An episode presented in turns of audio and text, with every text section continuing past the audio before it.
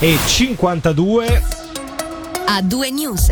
È arrivato il momento dell'informazione regionale, momento che apriamo con la sparatoria avvenuta domenica ad Agno. Emergono infatti dei nuovi dettagli, riporta RSI che i rapporti tra padre e figlio sarebbero stati tesi anche a causa di un furto di circa 80.000 franchi nei confronti di un parente stretto.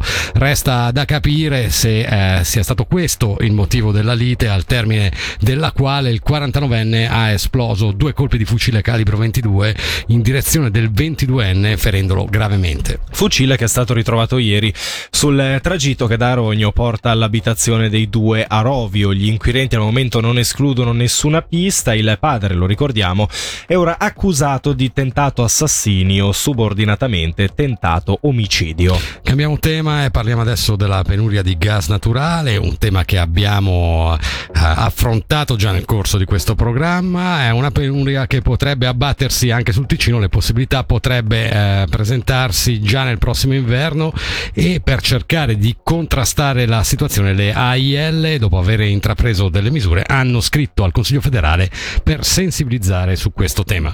E in una nota proprio le AIL spiegano di aver stoccato del gas sul territorio italiano nel caso di limitazione o interruzione dei flussi dalla Russia. La possibilità di utilizzarlo dipende però dalla disponibilità dell'Italia, che potrebbe averne bisogno a sua volta in caso di penuria.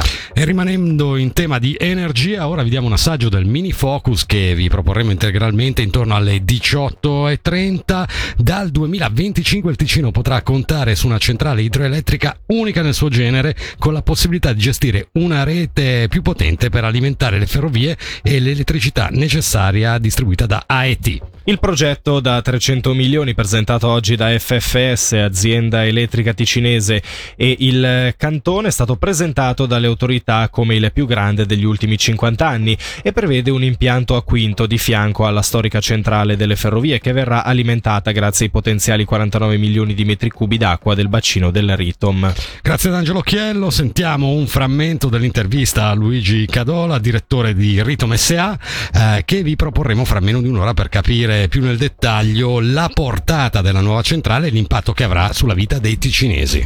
Comunque un progetto dei più grandi negli ultimi 50 anni, sia per il volume di investimento ma anche per l'impatto che avrà sul territorio. La messa in esercizio commerciale di tutto questo progetto, che ricordo è un progetto che prevede un investimento da 300 milioni, sarà nel 2025. Per capire come può essere importante per il territorio cinese, basta dire che questo progetto permette una produzione che garantisce un sistema in isola. Significa che in caso di mancanza di corrente su tutta la rete ferroviaria svizzera, in Ticino, grazie alla produzione del RITOM, si potrebbe comunque circolare ancora. Si parla di una penuria anche ipotetica nel prossimo inverno di energia e di elettricità. Dal 2024 potrebbe cambiare qualcosa o no? Ma sicuramente un progetto, un impianto con un bacino di accumulo è l'impianto che più si addice al momento attuale, perché il bacino di accumulo permette di essere da batteria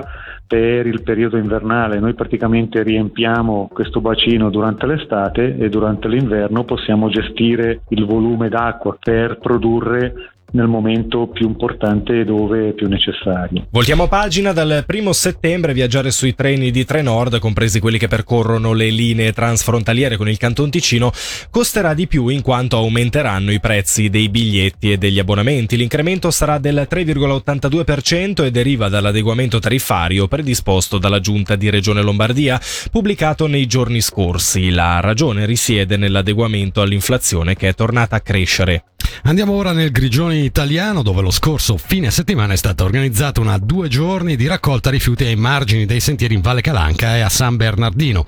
L'iniziativa, promossa dalla Summit Foundation, che opera nella sensibilizzazione ed educazione al rispetto dell'ambiente, e dall'ente turistico regionale del Moesano e del parco Valle Calanca, ha visto una buona partecipazione di volontari, nonché un ragguardevole numero di rifiuti raccolti, ossia oltre 300 kg. Tra meno di mezz'ora vi proporremo un'intervista sul tema. Adesso ci occupiamo di eventi. Torna Pensiamo, la gara podistica che il prossimo 17 settembre animerà le vie di Chiasso, giunta all'11ª edizione. Oltre al classico tracciato sui 10 km, quest'anno proporrà una nuova distanza, le 2 miglia. Sentiamo il membro del comitato organizzatore Luisito Coltamai nell'intervista di Davide Maggiori, che parla innanzitutto della nuova distanza data soprattutto a coloro che non fanno della competitività l'aspetto principale. Vediamo che ogni anno che passa i partecipanti sono sempre più performanti. Abbiamo visto che il semplice amatore si sentiva un attimino intimorito, perché abbiamo pensato di fare un altro circuito semplice pianeggiante di 3 km 200 metri che abbiamo denominato le 2 miglia per permettere un po' a tutti, anche alle famiglie, ai bambini, agli amatori, senza lo stress di dover fare il tempo, di partecipare. Ecco, invece per quanto riguarda il percorso classico, quello di 10 km, dove si sviluppa? Il percorso classico parte al centro di Chiasso, passa da Palerna, Novazzano,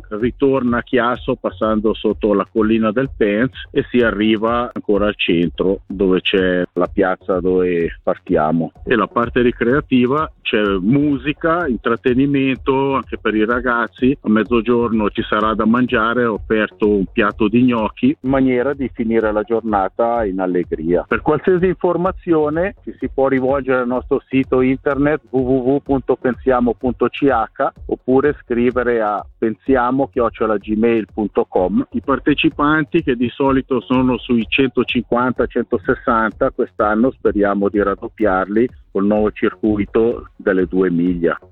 L'ultima pagina la dedichiamo al calcio. La sfida di ritorno del terzo turno preliminare di Conference League, in programma giovedì tra Apoel e Lugano, si giocherà in Israele ma non a Bersheva. Il clima di alta tensione che avvolge la striscia di Gaza, dove il cessate il fuoco non offre evidentemente troppe garanzie, ha indotto la UEFA a trasferire 140 km più a nord, a Netanya, la sfida. La decisione definitiva della UEFA ha tardato ad arrivare perché, secondo i bianconeri, l'Apoel si sarebbe inizialmente opposto alla scelta. Giovedì sera i bianconeri avranno l'ardua missione di ribaltare il 2-0 dell'andata, ciò che potrebbe spalancare le porte ad un eventuale playoff contro Craiova o Zoria, forte dell'1-0 conquistato in Polonia. A due news. Senti come suona il ritmo delle notizie su Radio